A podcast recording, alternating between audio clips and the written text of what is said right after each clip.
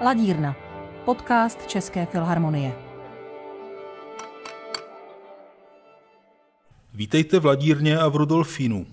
Před námi jsou lirické fragmenty podle France Kafky, které dohromady tvoří Pražskou symfonii od Detleva Glanerta. Také nás však zavedou k úvahám o tom, kdo Kafka byl a nebyl, jaké je jeho místo v židovské kultuře či židovských kulturách, jak se k ní on sám stavěl a vztahoval, či jak se ona staví a vztahuje k němu. Do ladírny jsem proto pozval lektora památníku Terezín Pavla Straku. Zdravím tě, Pavle, a díky, že jsi přišel. Ahoj, dobrý den. Všechny vás zdraví také průvodce ladírnou Boris Klepal.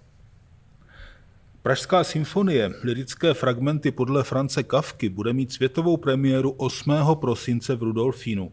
Hrát bude pochopitelně Česká filharmonie a povede ji šéf-dirigent Semyon Bičkov. Se skladatelem Detlevem Glanertem jsme o jeho nové kompozici mluvili před třemi lety – Plán už měl tehdy jasný, bude se jednat o písňovou symfonii na úryvky méně známých textů z kavkových deníků, dopisů a básní. Věděl také, že celá symfonie bude věnovaná Praze, která nás, slovy samotného Kavky, ne a ne pustit, ani jednoho, ta matička má drápy. Kdyby chtěl někdo proskoumat drápy matičky Prahy, z hlediska židovské kultury, kde si myslíš, Pavle, že by měl začít? Praha z židovské kultury. Otázka vždycky je, jestli v době, kdy Kafka psal svoje texty, můžeme vůbec mluvit o nějaké židovské kultuře, pokud to je mimo náboženství. Ano, a mluvíme v podstatě spíš o umění než o náboženství. Právě to je vždycky otázka, jestli se myslí židovská, katolická, evangelická, pravoslavná, muslimská kultura mimo kontexty náboženství. Samozřejmě, že mimo náboženství je největší taková persona toho, co se spoje s židovstvím, sionismus, nebo persona spojená s sionismem Max Brod, který je samozřejmě ten, který Kafku nejvíc propagoval a interpretoval, ale Drábky židovské kultury, eh, jakýkoliv návštěvník se vždycky spojuje se stranou synagogou a s prostředím bývalého nebo židovského geta eh, v Josefově. Otázka pořád zůstává, co vlastně z Kavky můžeme interpretovat židovsky a zda to můžeme interpretovat spíše jako kulturu německou v českém městě nebo kulturu obecnou, někdy psanou německy a někdy psanou česky. A jak si myslíš, že taková, řekl bych, trošku proměnlivá věc a možná ne úplně jednoduše uchopitelná, jakým způsobem by mohla asi tak zapadnout do tehdejší Prahy, třeba z hlediska lidí, o kterých ty víš mnohem víc eh, proto, že pracuješ v památníku Terezín, zabýváš se tím, jak mluvit například o holokaustu, ale máš také prostudováno mnoho textů a jiných děl od lidí, kteří Terezínem prošli a kteří třeba Kavku nějakým způsobem hodnotili možná z úplně jiného hlediska, než na jaké my jsme zvyklí. Ta otázka mě navádí k eh, jednomu textu, který na mě zapůsobil asi nejvíc z hlediska toho, jak chápu psaní Kavky a to jsou vzpomínky Norveda Frida, Lahová pošta, eh, který se ke Kavkovi vracel na konci 60. let, respektive ta knížka vyšla v roce 1971. A on, Fried, vnímal to psaní Kavky tak jako možná to vnímáme někteří, nebo někteří lidé, kteří se zabývají expresionistickou literaturou nebo expresionistickým směrem, Kavku v souvislosti nebo v soustažnosti třeba s Haškem a podobně, že to jeho vnímání moderní společnosti, která směřuje víc a víc k byrokratismu a člověk se stává v podstatě groteskní malou součástí stroje, který nakonec všechny semele holokaustu, ale ne z hledisk, nebo ne optikou takové vážnosti nebo existencionálnosti, ale optikou jako groteskního zesměšnění nacistického věsnění, když použijeme takové patetické slovo, a že ty věci vlastně jsou v nás jakoby zakódovány a to, že to se dělo v Terezíně, to není jenom věc toho eh, nacistického vedení, nacistického směřování, ale i těch lidí, kteří se účastnili organizace Terezínského géta jako ti vybraní nebo ochotní se účastnit židovské samozprávy. To samozřejmě neznamená, že by to byli pachatelé, ale to soukolí toho, té absurdity celého procesu právě Fried vnímal touto optikou, tímto světlem, na které jako ten, který nebyl součástí toho vedení, tak to nějakým způsobem posuzoval nebo vnímal. Samozřejmě je to jenom jeden z těch, co prošli Terezínem, takže se vyjadřoval, řekněme, v určitém časovém období, kdy navíc v 60. letech Kafka byl znovu jaksi v úvozovkách objeven. Objeven nebyl, ale byl politicky jaksi upozaděn. Já jenom tady připomenu, ano. že se jednalo o Kavkovskou konferenci v Liblicích v roce 1963, která se často považuje dokonce za předzvěst Pražského jara v roce 68 jakéhosi kulturního uvolnění. Ano, to jsem tak nějak měl na mysli, ale myslím, že zrovna právě u toho Frida ten pohled není takový přeintelektualizovaný. Je to spíš lidský pohled. Lidský pohled člověka, který si tím soukolím Terezína a Osvětimi Kauferingu prošel. Ten, který ztratil manželku Helenku, ten, který ztratil dítě, který vlastně už měl přijít na svět. A byl tam ten smutek, ale zároveň ta grotesknost, ale černá grotesknost. Rozhodně nemůžeme brát lidi, kteří přežili Terezín jako nezávisle veselí, když tu veselost třeba mohli vyjadřovat svými texty. Což teda u Frida asi tak humoristický jako třeba Ulstiga nebo J.R. Pika nebylo. Když si ale říkal, že Norbert Fried četl Kavku vlastně trošku jiným způsobem, tak on sám zmiňoval v těch pamětech, že, abych to citoval, zdál se mapovat specificky pražské trhliny v pilířích jistot. To řekl Norbert Fried o Franci Kavkovi nebo o svém dojmu z Kavky, když ho četl ještě před válkou, ještě před Terezínem. To řekl o, v souvislosti s tím, jak četl třeba Haška a podobně, ještě vlastně jako student. Tak no je vždycky těžký, eh, jak si vnímat člověka jako eh, celistvost. Jestli to člověk, co říkal ve 20, ve 30, ve 40, v 50, a když to říkal před tím, co prožil, a poté, co to prožil, a taky to říkal v době, kdy začala normalizace a on vlastně zůstal členem komunistické strany, ale zároveň uh, určitě, jak vím od jaksi příbuzných Norberta Frida, uh, vnitřně loajální nebyl. Byla to prostě obava z toho, že by ztratil možnost publikovat, ztratil by popularitu, ale nesouhlasil určitě s tím, co se stalo po Pražském jaru. Ostatně jeho nejbližší přítel Karel Reiner komunistickou stranu opustil, na rozdíl od Norberta Frieda. Takže ty interpretace jsou vždycky asi těžký, pokud to neřekne přímo autor teďka nám sem a my se budeme pouze domýšlet, co si možná myslel a možná nemyslel. Na Fridovi možná v souvislosti s Kavkou bychom mohli jaksi přemýšlet nad tím, že on sám byl z rodiny, která byla po mamince německy mluvící, po tatínkovi český mluvící, takže bilingvidní.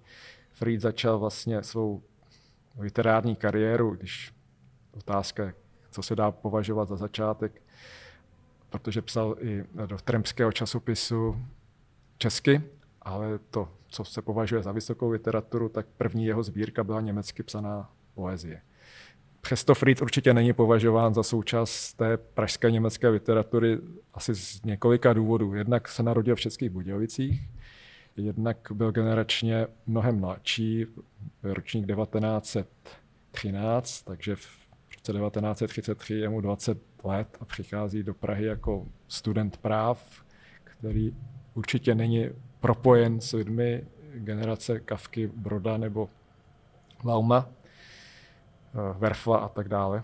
A, takže je to spíš jako příslušník té pražské komunistické inteligence, která se narodila v židovství, ale vlastně asi židovství tak úplně nereflektovala stoprocentně, protože i tatínek Friedův v podstatě opustil židovskou obec, stal se evangelíkem, pak vlastně jakoby byl napůl židem, napůl evangelíkem. Jestli se to takhle dá interpretovat, je tam vlastně v těch pamětech spousta takových otázek, proč to tak v té rodině měli a jestli byli tak vázáni k židovství nebo nebyli a jestli to není potom interpretace až toho nastupujícího nebo nastupujících 70. let, protože musíme ještě uvažovat, že vlastně je to pokračování takové rodinné kroniky, která dostala název Hedvábné starosti a ta už vzniká vlastně v 60. letech a je to přepis by bylo asi moc vulgární slovo, ale řekněme interpretace vzpomínek tatínka Frida a dědečka Frida, ale dědečka z, ze strany maminky.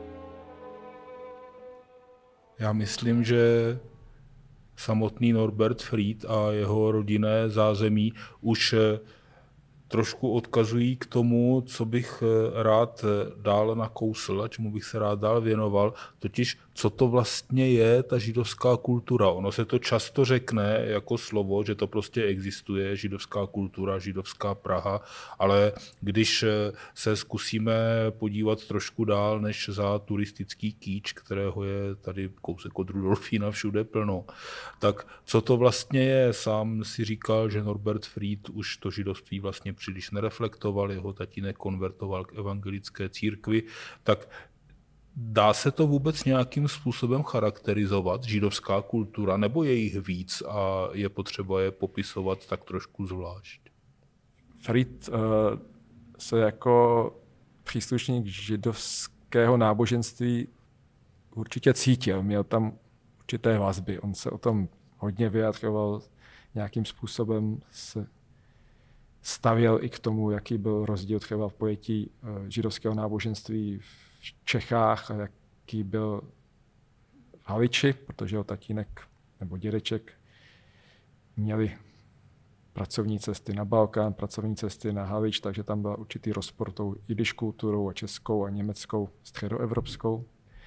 A ta konverze k evangelické církvi, nebo jedné z evangelických církví v Německu, nebyla to ta evangelická církev, kterou známe v Čechách jako dneska československou nebo českobratrskou církev evangelickou, tak eh, to taky nebylo úplně, že by se opustil úplně kořeny židovství. On se vlastně vrátil, oženil se tedy eh, před rabínem, ale k té otázce, jestli byla jedna židovská kultura, co jsou židovské kultury a jak se může to slovo použít. Asi by bych, byl bych opatrný, jestli bychom jako vyčlenovali nějakou specificky katolickou kulturu. Nevím, jestli se o tom dá vůbec mluvit, třeba v souvislosti s katolickou modernou. A ti lidé, kteří se v židovství narodili, vázali se k němu, tak mohli být jazykově čeští, jako třeba byl František Langer nebo Mor Rosenzweig, případně další autoři třeba kolem Mm, SK Neumana, kteří vlastně byli vlastně bez vyznání a zároveň byli docela radikální ateisté. A pražská německá kultura je třeba spojena s velkým jménem básníkem Hugo Sálusem, který opustil židovskou obec. Tak máme ho považovat za židovského autora, nemáme. Franz Werfel se stal katolíkem. Máme ho považovat za židovského autora, nemáme. Oni ty eh, důvody, proč člověk opouštěl židovskou víru, byly různorodé. Víme, že tlaky třeba na Málera byly z hlediska spíše antisemického prostředí, eh, vídeňského. Víme, že Viktor Ullmann se narodil jako katolík, protože tatínek byl voják a ve vojenském prostředí v Rakousku nebyla úplně střícnost vůči lidem židovského náboženství nebo vůbec nekatolíkům. Takže spíš jsou to otázky než odpovědi. A samozřejmě ten kýč, to je u Kavky asi to, co člověka napadne na první pohled, protože když se zeptáte mimo Českou republiku kdekoliv v podstatě po Evropě, tak je první napadne Franz Kafka. Nejsem si úplně jistý, pokud jsem se bavil s někým třeba v Bosně nebo v Řecku, že by si až tak moc France Kafku spojovali s židovstvím. A ani si nejsem úplně jistý, jestli se ho spojovali nějak moc s tím, co napsal. Jestli to bylo spíš prostě, že to je Praha a Franz Kafka. Samotného by mě zajímalo, jestli se dá proces interpretovat židovsky nebo proměna židovsky. Jestli to prostě není zkušenost autora, který pracoval v byrokratickém aparátu, seznamoval se s prostředím. Pokud si přečteme Jaroslava Haška, tak jeho zesměštění byrokracie a rakousko-uherského myšlení, pokud to vezmeme z širšího hlediska, vlastně je na podobné notě. Ale sám Franz Kafka samozřejmě s židovstvím se potýkal, protože tatínek byl věřící žid, pro Kavku bylo to prostředí hodně věcí minulosti, věcí dětství, ale zároveň fascinován již divadlem, které se dostalo do Čech. Nebylo to chasické divadlo? Bylo to židovské divadlo? Bylo to židovské ale... divadlo v Jidiš, takže ale... já si úplně nejsem jistý, jistý, jestli zase náboženství se dá s divadlem jako takovým vůbec spojovat. To bych asi byl opatrný, ale nejsem zrovna teda v tomhle asi ta pravá persona, která by to mohla charakterizovat. Já si nejsem vůbec jako schopen jako, uh, spojit chasictví s divadlem, abych pravdu Ano, je to zvláštní. Možná by to, že když je divadelní představení asi takový, nebo hra divadelní amského dibuk, která vlastně je propojená, řekněme, s tím východoevropským židostvem, ale to je divadlo o nebo etnografické divadlo, které sice je napsáno v jidiš, ale určitě se nedá považovat za náboženské divadlo, jako, by, nebo jako je třeba, eh, jako jsou purimové hry třeba. Já bych k tomu, jak si říkal, že je těžké určit, jestli některé autory můžeme nebo nemůžeme považovat eh, za židy. Uváděl si několik eh, příkladů. Tak bych k tomu jenom připomněl Ericha Wolfganga Korngolda, skladatele, který se narodil v Brně, ale vyučil se skladatelem spíš ve Vídni a potom udělal díru do světa ve Spojených státech amerických, kam vlastně uprchl před Hitlerem když to řeknu ve zkratce, ale on sám říkal, byli jsme Vídeňáci a Hitler z nás udělal Židy. Eh, tak to je podle mě úplně jednoznačný, že eh, nacismus a norimberský zákony eh, vlastně zpětně zjišťovali, kdo je a kdo není žid. A nutno říct, že i ten, kdo se hlásil k židovským obcím nebo byl příslušníkem židovské obce, neznamená, že musel být aktivním členem. Prostě to mohla být jenom taková takový tradicionalismus, nutnost se přihlásit k nějakému náboženství nebo děti přihlásit náboženství a žít v podstatě sekulárním životem. Bylo to taky, jako je matrikový katolictví, tak bylo matrikový židovství. Uh, ono těch přechodů uh, od jednoho náboženství k druhému vlastně bylo docela dost. Jo. Další známý příklad je Alfred Fuchs, který vlastně přešel od mystiky židovské vlastně ke katolické. Známe Jiřího Langera, který byl vlastně jediným pražským chasidem, že? který se seznámil opravdu s chasickým prostředím. Ale ta akcentace vlastně autorů jako židovských eh, mě spíš nabádí k opatrnosti, jestli to není skrytý antisemitismus, protože proč označovat nějakého autora za židovského, když to z toho díla nábožensky neplyne a podstatnější je, v jakém jazyce bylo psáno. Takže Kafka psal německy, Langer nebo Gelner psali česky a Gelner, když už jsme u těch identit, tak psal i antisemické texty, ačkoliv teda podle norimberských zákonů byl teda uh, žid. Uh, a vlastně Mm, periodikum, do kterého, v kterém působil, tak uh, vedl další v úvozovkách konvertita člověk, který vlastně opustil židovské náboženství, uh, pan Stránský a stal se vlastně bezvyznáním. Uh, a v tom periodiku v době Geonerova působení nebyly úplně nečasté antisemické texty, které se ovšem třeba vázaly ke katolíkům, protože ten antisemitismus brali jako, řekněme, dobovou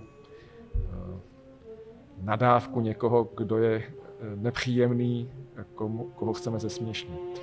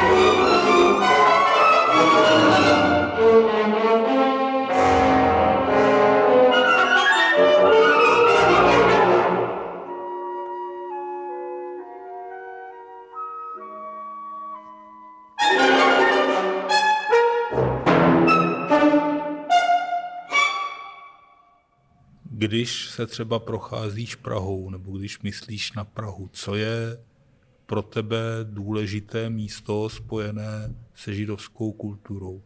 Kdyby chtěl někdo poznat Prahu židovskou, kam bys ho poslal jako na první místo? To jsou otázky okay. trošku niterný. Pořád lepší, než kdyby byli hloupí. Teda. No to určitě, ale ono to pořád jako tam je spojený s tou turistickou, nebo s turistickým ruchem. já když bych za sebe šel někam, kde to židovství má být reflektováno nebo cítěno, použijeme taky poetický termíny, je to třeba lepší možná na Palmovce v Libeňské synagoze, která ale není, nebo nebyla Prahou. Libeň bylo samostatné město a zároveň to bylo centrum českožidovského hnutí. Zase Langer, nebo bratři Langerové, tak vyrůstali vlastně na Vinohradech, což bylo zase další místo, který si řada lidí s židovstvím nespojí, přestože tam byla největší česká synagoga, která byla zničena na konci druhé světové války, respektive dobou rána po válce. Jeruzalemská synagoga není v bývalém Josefově, zároveň je to centrum židovství taky.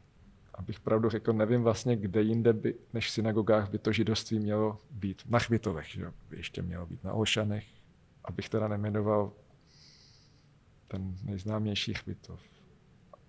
Ale nevím, jestli se dá cítit židovství na Chbitově jako nějaká duševní, duševní stav. Je to, je to taková těžká otázka, na kterou vlastně nevím, jak odpovědět. No. Ale myslím si, že odpoutat ten pocit hledáme Prahu židovskou jenom tady v těch nejužších turistických místech, tak odpoutat se od nich a podívat se třeba do Líbně, do Líbeňské synagogy, tak není vůbec špatný nápad a kdyby si posluchači odnesli jenom tady toto, tak si myslím, že to není úplně málo. No, tak to můžou jít taky na Smíchov, kde je taky další synagoga, kterou vidí vlastně eh, od tramvaje. Synagoga je v Karlíně, kde je dneska husická církev, synagoga v Michli, takže ono těch míst je docela dost.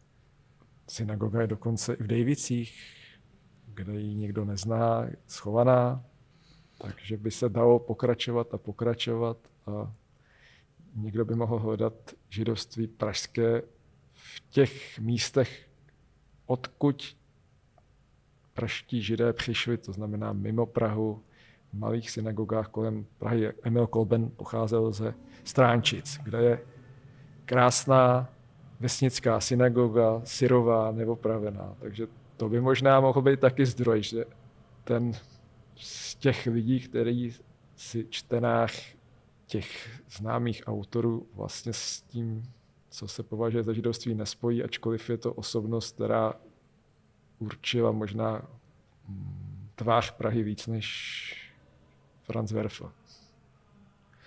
Já jsem hrozně rád, že jsme se dostali tady k tomuto závěru, protože tím jsme se dostali od turistických atrakcí k Praze živé. A já doufám, že k té Praze živé přispěje i čtvrtá symfonie Detleva Glanerta na fragmenty textů France Kavky, protože tam, kde procházejí živí lidé, protože mají potřebu tam chodit a nejenom se tam fotit, dělat si tam nějaká selfiečka a kupovat předražené suvenýry. Tak si myslím, že tam by to mohlo skutečně žít. Tak snad jo. Ono je to vždycky obraz o něčem. Eh, jakákoliv umělecká tvorba je představou o tom, jak to má vypadat, co si do toho dám. Posluchač si to nějakým způsobem spojí. On by člověk mohl cítit Prahu židovskou právě v továrnách založených Emilem Kolbenem. Což asi myslím si, že řada umělců nedělá a necítí. A možná by to byla cesta jít do těch bývalých továrních budov a tam vidět vlastně i toho kavku, který nechává hrdinu odejít do Ameriky, do města nebo do země, která je spojená s průmyslem. Já jsem hrozně rád, že jsme se dostali až sem, že jsme se dostali k živé kultuře a těším se na premiéru Pražské symfonie Detleva Glanerta. Hostem Ladírny byl lektor památníku Terezín Pavel Straka. Díky, že jsi tu s námi byl. Děkuju. Těším se zase někdy na shledanou a naslyšenou. Nezapomeňte si poznačit datum 8. prosince, kdy zazní v Rudolfínu světová premiéra Pražské symfonie, lirických fragmentů podle France Kavky. Na objednávku České filharmonie a rozhlasové stanice BBC 3 ji skomponoval německý skladatel Detlef Glanert. Libreto si sestavil sám z úryvků kavkových textů. Zpívat budou mecosopranistka Katriona Morrison a basista Christian Imler. Provedení bude řídit šéf-dirigent České filharmonie Semyon Bičkov. Na programu je také houslový koncert od Žána Sibelia. Reprízy se konají v následujících dvou dnech 9. a 10. prosince, poslední z nich už ve tři odpoledne. Podcast Ladírna najdete na běžných platformách Spotify, Apple Music a SoundCloud nebo na webu České filharmonie v sekci média. Loučí se s vámi průvodce Ladírnou a její autor Boris Klepal.